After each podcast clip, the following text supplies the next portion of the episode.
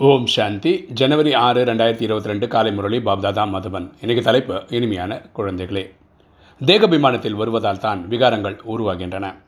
அதனால் உறுதிமொழி எடுத்துக்கொள்ளுங்கள் மற்ற அனைத்து தொடர்புகளையும் விட்டுவிட்டு ஒருவர் தொடர்பில் இணைவோம்.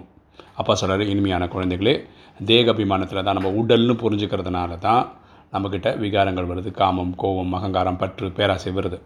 அதனால் நம்ம ஒரு உறுதிமொழி எடுத்துக்கணும். நம்ம இந்த லௌகீக இந்த தொடர்புகள்லாம் இருக்குது இல்லையா?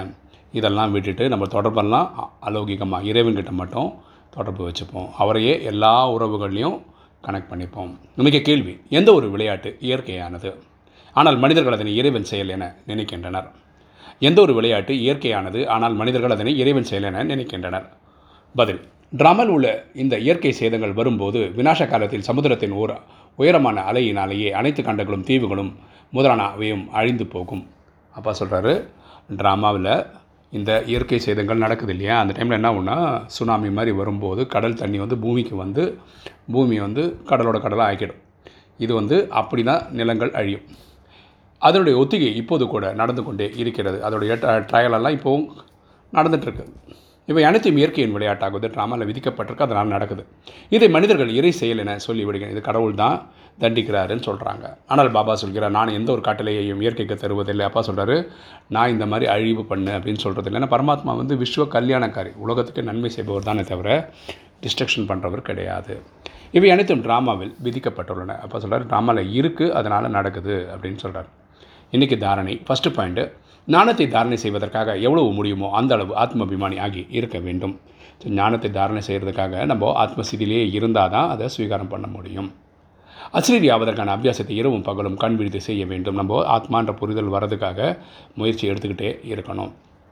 ரெண்டு எப்படிப்பட்டாவது தினமும் முரளி கேட்கவும் மற்றும் படிக்கவும் வேண்டும். நான் நான் இந்த வாணியை டெய்லி கரெக்டாக படிச்சிடணும். மிஸ் பண்ணக்கூடாது. ஒரு நாள் கூட தவற விடக்கூடாது. மற்ற தொடர்புகளை விட்டு விட்டு பாபாவின் தொடர்பில் இணைவதற்கான உறுதி ஏற்கொள்ள வேண்டும். ஸோ நம்மளோட தொடர்பெல்லாம் இறைவன்கிட்ட வச்சுக்கிறதுக்கு முயற்சி பண்ணணும். வரதானம். ப புள்ளி ரூபத்தில் நிலைத்திருந்து பறக்கும் கலையில் ட பறக்கக்கூடிய டபுள் லைட் ஆகுக. புள்ளி ரூபத்தில் நிலைத்திருந்து பறக்கும் கலையில் பறக்கக்கூடிய டபுள் லைட் ஆகுக. விளக்கம் பார்க்கலாம். நான் பாபாவின் கண்ணின் நட்சத்திரமாக இருக்கிறேன் என்ற நினைவில் எப்பொழுதும் இருங்கள். அதாவது நம்ம கண்ணின் மணின்னு சொல்கிறாங்க கண்ணில் கருப்பாக இருக்கு இல்லையா? ஸோ அந்த மாதிரி புரிஞ்சுக்கணும். கண்களில் நட்சத்திரம் என்றால் புள்ளி தான் உள்ளுக்குள் மூழ்கி இருக்கிறது இந்த கண்கள் பார்க்குற பார்வையே அந்த கருப்பான இதனால் தான் கண் பார்வைக்கான சிறப்பம்சமாக இருப்பது புள்ளி தான் அந்த இதனால தான் நம்ம பார்வையே இருக்குது எனவே பிந்து ரூபத்தில் இருப்பது இதுதான் பறக்கும் கலையின் பறப்பதற்கான சாதனமாக தானே ஆத்மான் புரிதலோடு இருக்கிறது தான் பறக்கும் கலையில் இருக்கிறதுக்கான இதாக இருக்கும். புள்ளியாகி ஒவ்வொரு காரியத்தையும் செய்தால் லைட்டாக இருக்கலாம். தானே ஆத்மான்ற புரிதலோடு இருந்தோம்னு வச்சுக்கோங்களேன். நம்ம லைட் ஆகிடுவோம் அப்படின்னு என்னென்னா எந்த ஒரு டென்ஷனும் இருக்காது. ஒவ்வொரு சுமையும் சுமப்பதற்கான பழக்கம் வேண்டாம். நம்ம ஏன் சுமக்கணும்? ஏன்னா நம்ம புரிஞ்சுக்க வேண்டியது என்னென்னா நான் ஆத்மா இந்த ஒரு குடும்பத்தில் இருக்கிறேன். எனக்கு அப்பா அம்மா மனைவி குழந்தைகள்லாம் இருக்காங்கன்னு வச்சுக்கோங்களேன். இவங்களை பார்த்துக்கிற அந்த பொறுப்பு இறைவன் கொடுத்துருக்காரு என்ன ட்ரஸ்டியாக வச்சுருக்காரு செய்பவர் சைபர் பரமாத்மா தான் நினைக்கும் போது டென்ஷன் இருக்காது. என்னுடையது என்பதற்கு பதிலாக உன்னுடையது என்று சொல்லிவிட்டால் டபுள் லைட்டாக ஆகிவிடலாம். ஸோ என்னோடதுன்னு சொல்கிறதுக்கு பதிலாக எல்லாம் உண்டுன்னு சொல்லிட்டிங்கன்னா நமக்கு டென்ஷன் இருக்காது.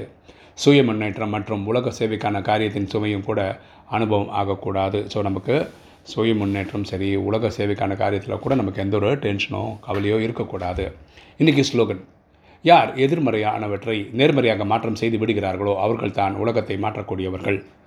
யார் எதிர்மறையானவற்றை நேர்மறையாக மாற்றம் செய்து விடுகிறார்களோ அவர்கள் தான் உலகத்தை மாற்றக்கூடிய யார் நெகட்டிவெல்லாம் பாசிட்டிவாக மாற்ற முடியுமோ அவங்களால தான் உலகத்துக்குள்ளே ஒரு சேஞ்ச் கொண்டு வர முடியும்னு அப்பா சொல்கிறார் ஓம் சாந்தி.